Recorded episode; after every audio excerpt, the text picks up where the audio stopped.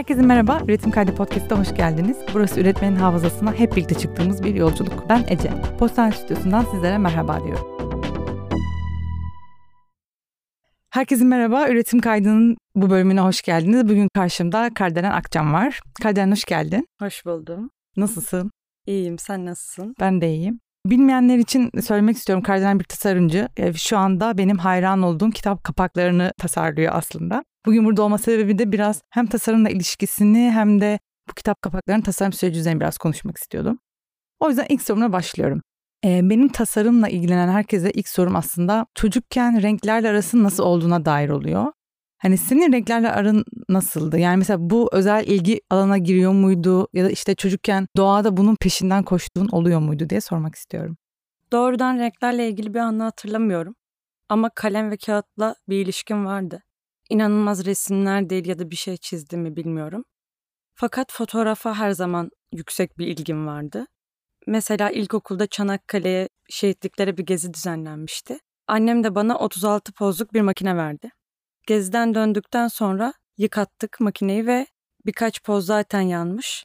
Geri kalanlarda da iki tanesinde ben böyle bir köşede duruyorum fotoğraflar. Ve çoğu mezar taşları. İlk defa muhtemelen mezarlık gördüğüm için bu ilgi. Böyle kötü fotoğraflar ama hep lisede de yani sınıfın arşivcisi olur ya böyle biri düşer onu çekersin falan. Hep bir fotoğraf. Hmm, ya ilginç geldi bana bu bir yandan da çünkü şey lisans ve yüksek lisans eğitimi mesela sosyoloji üstüne. Ben mesela grafik tasarım okuduğunu düşünmüştüm. Yani yolun nasıl evrildi mesela bu mesleğe senin? Evet. Lisede ben grafik tasarım diye bir şey bilmiyordum açıkçası. Ya da bir resim yapma arzum da yoktu. Güzel sanatlara dair fikrim yoktu. Edebiyat ve sosyoloji vardı hep hayatımda. Tercih döneminde de sadece sosyoloji yazmıştım. En çok istediğim şey buydu. Dediğim gibi fotoğraf geliyor yine burada asıl mesele. Üniversitede kulüpler olur ya. Yine orada fotoğrafçılık kulübündeyim. Herkesin DSLR makinesi var. Benim yok o sırada. Ama bir şey yapmam lazım. Ben böyle fotoğraf tarihi araştırmaya başladım. Bir yıl boyunca bir sürü fotoğrafçı öğrendim. Daha sonra bir şey üretmek istiyorum. Bu esnada kolaj diye bir şey öğrendim. Fotoğraflarla yani bu öğrendiğim fotoğraflarla kolaj yapmaya başladım. Bu böyle yıllarca sürdü. Bu sayede Photoshop kullanmayı öğrendim. Sonra yüksek lisansa gelince ders dönemi bitti, teze başladım. Yine bir şeyler yapmak istiyorum. Bu kolajları bir kitap kapağı olarak hayal etmeyi düşündüm bu defa. Bir yıl neredeyse sevdiğim kitaplara kapak tasarladım ve bunları paylaştım. Buna geleceğim tekrar. Şey sormak istiyorum. Yani iki buçuk yıldır Alfa Kitap bünyesindeki yani özellikle Everest yayınları başta olmak üzere kitap kapakları senin elinden çıkıyor. Benim de hani normalde e, kitaplığımda olmasına rağmen sırf senin kapakların yüzünden tekrar aldığım kitaplar var yani. Biraz buradaki işe girme sürecini dinlemek istiyorum açıkçası yani. Hı hı. Bu bahsettiğim bir yıl kendi kendime o sürecin son 3-4 ayında ben tezimi teslim etmişim ve doktoraya hazırlanıyorum. Tez önerisi yazıyorum. Bu sürede Everest'in kapak tasarımcısı aradığını öğrendim. Zaten bu yaptığım kapaklar benim portfolyom olmuştu ama hiç basılı işim yoktu henüz. Ve Everest'e ben başvurdum.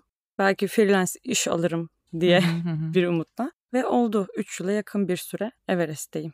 Bir kitabın kapak tasarımında aslında kitabın editörüyle nasıl bir iletişim süreci yaşıyorsunuz? Onu biraz anlatabilir misin? Kullandığımız bir brief formu var. Kitabın yazıldığı dönemden konusuna kadar kapakta kullanılması gereken ya da kaçınılması gereken imgelerden de bahsedilen, kitabın tüm teknik özelliklerini içeren kapsamlı bir form. Editör kitapla olan ilişkisi diyelim bittikten sonra bu formu doldurup bana gönderiyor. Ben de bunun üzerine çalışıyorum. Yoğunluğunu öngörebildiğimden aslında bunu da sormak istiyorum. Ya işte dediğin için mesela böyle bir brief dosyası olduğunu ben bilmiyordum. Hani her kitabı da okuyamıyorsundur yani tabii ki de böyle bir zaman bence de yok yani. Çünkü çok sık kitap çıkıyor. O yüzden de hani özellikle tasarım öncesinde okuduğum dediğim bir örnek var mı bu tasarladıkların içerisinde? Okumaya çok az vaktim oluyor. Fakat kişisel meraktan ya da brief vermesinin zor olduğunu düşündüğüm için şiir kitaplarını çoğunu okuyorum diyelim. Öykülerde kitap için çok belirleyici olan editörün bana söylediği, bunu okuman fayda sağlar diyelim. O öyküleri okuyorum. Romanlarda yazarın diline hakim olmak için maksimum birkaç sayfa okuyabiliyorum. Hakim değil de işte bir ön fikir diyelim. Evet, ön fikir. Ya okuyamadığında nasıl bir yol haritası izliyorsun peki brief dosyası dışında? Yani orada açıkçası yapacak hiçbir şey yok. Çünkü iyi editör iyi brief dosyası hazırlıyor ve çalıştığım tüm editörler de buna çok dikkat ediyor. Kitabın her sürecine önem veriyorlar çünkü. Bazen şanslı oluyorsunuz. O kitabı okumadınız ama yazarın bir önceki kitabını okudunuz. Bu çok büyük bir fikirdir. Ya da bu brief formunda bu yazarın hangi yazarlarla ilişkili, hangi yazarların tarzına benzediğinden de bahsediyorlar. Bu da önemli oluyor. Biraz ilhama geleyim o zaman ya. Birden fazla türde kitap kapakları üretiyorsun. Az önce bahsettiğin gibi işte şiir, roman, sen de örnek verdin öykü gibi. E, yurt dışında da böyle özellikle takip ettiğin tasarımcılar ve yayın evleri var mı? Yayın evi And Other Stories ve New Direction en sevdiğim yenilikçi yayın evleri. İsim olarak Matt Dorfman galiba en çok dikkatimi çeken tasarımcı. Burada hiçbirini bilmiyorum bakacağım kesinlikle. Belli renklerle belli kitap türlerini böyle bağdaştırıyor musun peki? Mesela şey gibi bir şey var mı kafanda? Ya böyle şiirin rengi işte bence kırmızı ve böyle bundan ilerlemem gerekiyor gibi gibi. Böyle çok amatörce bir soru soruyorum farkındayım ama bunu bayağı merak ediyorum. Estağfurullah. Var diyemem ama genellikle kurgu dışı çalışıyorsanız benim tercihim daha ya krem beyaz tonları ya da siyah kahve gibi böyle koyu renklere gidiyorum. Ama kurgu için kafamda öyle bir şablon yok. Peki bir kapak tasarımında kendini sana ilk gösteren şey tipografisi mi oluyor yoksa böyle daha renkler mi oluyor? Mesela bu anlattığından öyle bir soru doğdu şu an kafamda. Tipografiden çok etkileniyorum. Zaten çok önemli. Ama rengin kullanış biçimi beni daha etkiliyor yani duygusal olarak da. Mesela pembeyi çok severim tasarımda. Fakat pembe toplumsal sınırları fazlasıyla çizilmiş, bir yere hapsedilmiş bir renk. Feminen, çocuksu, tatlı, uysal gibi kategorileri var. Fakat pembenin çok cesurca kullanıldığı, tüm bu belirlenimlerin karşısında yer alan tasarımlar var. Bunları görmek daha heyecanlandırıyor. Renk demişken yani bu son Perek'teki iki kitabını biraz konuşalım yani. Çünkü tablo gibi evin duvarına asmalık iki tasarımdan bahsediyorum. Biraz o iki kitabın da böyle tasarım sürecinden bahsedebilir misin? Teşekkür ederim. Rica ederim. Perek benim okumayı çok sevdiğim bir yazar. Fakat Perek okumayı seviyorum demek de biraz riskli gibi. Öyle kolay hazmedilen, anlaşılan bir yazar değil. Kesinlikle. Kesinlikle de öyle de anlamamışımdır. Fakat onun mekanla ve görmeyle olan ilişkisi ilgimi çekiyor benim aslında. Özellikle Mekan Feş Mekan ve bu iki kitaptan biri olan Hatırlıyorum.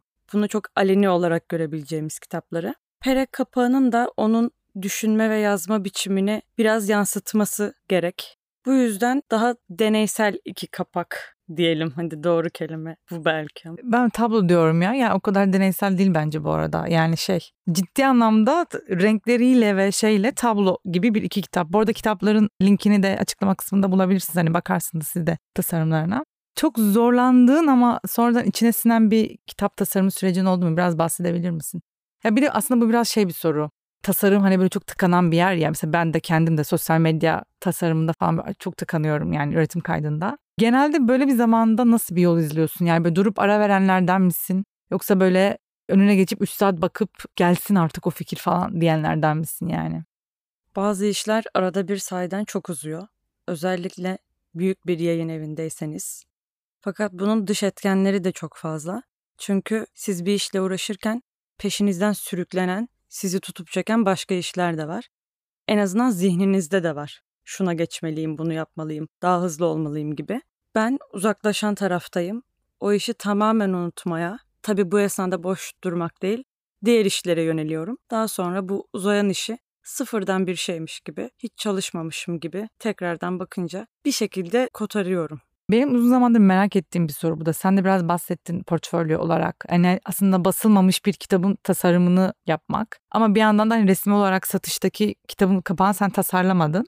Ama hani onu da böyle portfolyona ekliyorsun ve hani aslında onun üzerine de düşünmeye ve çalışmaya devam ediyorsun gibi. Ben bunun tasarımcılar için olan motivasyonunu biraz merak ediyorum, ilhamını da bu arada. Yani bir kitap üzerinden de örnek verebilirsin. ben mesela bunu yapmadım ama hani yapmak istediğim için hani bunun tasarladım gibi de bir örnek verebilirsin. Ama hani çok kısıtlı bir zamanın bir kısmını da buna harcıyor olmanız bana biraz ilginç geliyor. Bu motivasyonu merak ediyorum. Bunu ben artık yapmıyorum. Zaten çok iş yapıyorum diye olabilir. Ben yaparken tabii ki temel motivasyon portfolyo oluşturmak, kendimi görmek ve sevmekti. Sonrasında şey olabilir. Bir sizin okuduğunuz kitabın kapağına bakın. Bir de bakın ben ne harika bir kapak yapıyorum. Bu da ha, mümkün. O da mümkün. Yani genelde sinmeyen kitap kapakları oluyor çünkü. Mesela bazen bende de hani kitabı okuduktan sonra şey diyorum. Kapak olmamış sanki ya falan hani hiçbir şey ifade etmiyor da kitabın içinden bir şey ifade etmiyor bana. Kitabı bitirmeme rağmen kitap kapağıyla bir bağ kuramıyorum. Zaten benim kitap kapağına göre kitap aldığım tek kitap Petisimi Çoluk Çocuk. Aa. Evet. Yani 16 ya da 17 yaşındayım. Hani gördüm vitrinde ve şey dedim yani kimin ya da neyin yazdığını çok önemsemeden ha tamam gidip böyle aldım yani o kitap kapağına hala daha o fotoğrafa zaten hani hala daha aşığım. Ama onun dışında mutlaka hani şu anda zaten yani hani ölçüp biçip kitap alıp ve hani okuyoruz. Ama benim kitap kapağına vurulup aldığım tek kitap o mesela. Sen var mı böyle bir böyle vurulup aldığın bir anın bir şeyin? Yok desem çok basit o... mi oluyor? Hayır yok. Yani olabilir yani gerçekten. E, belki böyle düşündüğün için bildiğin için süreci vurulamıyorsundur olabilir yani. Olabilir. o zaman şunu soruyorum. Ben yapmış olsaydım dediğim bir kapak, kapak var mı? Aa, evet bu var. Yoko Ogawa'nın Hafıza Polisi diye bir kitabı var. Türkçe çevrildi fakat ben onun İngilizce kapağını inanılmaz beğeniyorum. Yani birkaç yıl olmuştur göreli. Hala çok sevdiğim bir iş. Peki yani ileride şu yazarın bir kitabını ben yapmak istiyorum dediğim bir yazar var mı? Bu arada yani yerli yabancı herkes olabilir. Lydia Davis vardı ve yakın zamanda bir kitabı için çalışacağım. O yüzden bunu ilk söyleyeyim. Oo güzel haberler. Zambra var. Çok severim. Ben de ben de öf. Kurgu ya da kurgu dışı fark etmez. Çok gündelik yazarak bir duyguyu anlatmak fakat bu duyguyu böyle karamsarca çilekeş bir çukura düşmeden kurtarmak, aynı zamanda güldürmek epey zor görünüyor bana uzaktan. Soy kitapçığında ben bu kadar güleceğimi düşünmemiştim evet. mesela. Yani gerçekten aşırı bitirdiğinde şey dedim. Yani bunlar hepsi o yani yaşadığım şeyler de ben niye şu an gülüyorum falan. Ya bu gerçekten çok başka bir zekası var Zamro'nun yani anlatılır bir şey değil. Soru kitapçığının kapağı mesela yurt dışı kapağı da öyle o tarz. Bence çok etkileyici çünkü yazar buna imkan tanıyor. Yani bu da çok önemli. Üzerine düşünebiliyorsunuz buradan farklı ne çıkabilir gibi. O yüzden Zambra çok ideal bir cevap. Türk Oğuz Atay olabilir. Kesinlikle ya. Böyle bir şey yaparsan lütfen bize de paylaş. Umarım bir gün. bir gün tutun, tutunamayanlara bir e, kapak yaparsan bizle paylaş gerçekten. Görmek isterim yani ben de. Benim sorularım bu kadar. Eklemek istediğim bir şey var mıdır diye sormak isterim. Çok teşekkür ederim. Çok güzeldi benim için ilk podcast deneyimim.